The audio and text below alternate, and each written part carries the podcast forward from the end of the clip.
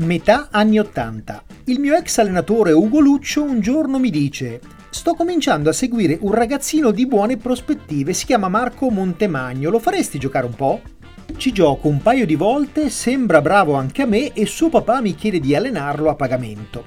Gli rispondo, ti garantisco un'ora o due alla settimana per divertimento, ma dopo Gastone non alleno più.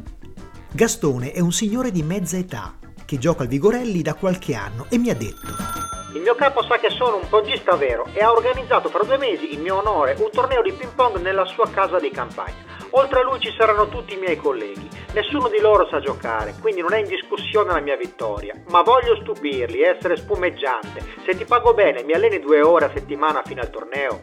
Non ho tempo, Gastone, e fino ad ora non ho mai allenato nessuno. Sei in prima categoria, in nazionale hai avuto allenatori cinesi, ho fiducia incondizionata in te. Se accetti ti ricopro d'oro. Accetto, alleno Gastone due mesi, lo imposto spumeggiante, l'impiegato più simile a Ocerov nella storia del ping pong. Lui mi ricopre d'oro, però contro ogni pronostico nel torneo in campagna perde dal suo capo. Da allora Gastone è diventato lo zimbello di tutta l'azienda e non mi ha più rivolto la parola. Per solidarietà con lui ho rinunciato definitivamente alla redditizia carriera di top trainer per la quale mi sentivo molto portato.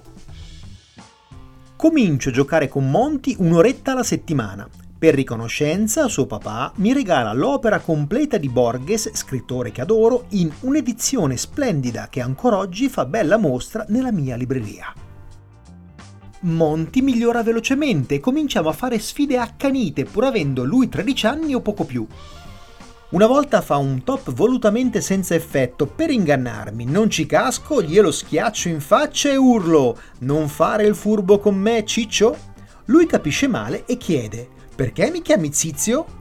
A me Zizio piace e da quella volta comincio a chiamarlo Zizio, ma soltanto quando siamo soli perché anche un figaccione come Robert Pattinson, se si chiamasse Zizio Pattinson, farebbe fatica a trovarsi uno straccio di fidanzata.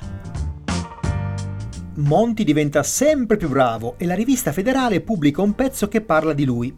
La porto al Vigorelli e gli chiedo: Sei citato in questo articolo, l'hai già visto?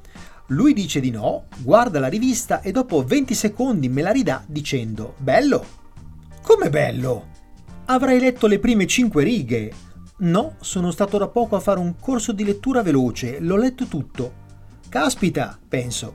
Uno così giovane che va a fare un corso di lettura veloce è davvero motivato, farà strada nella vita.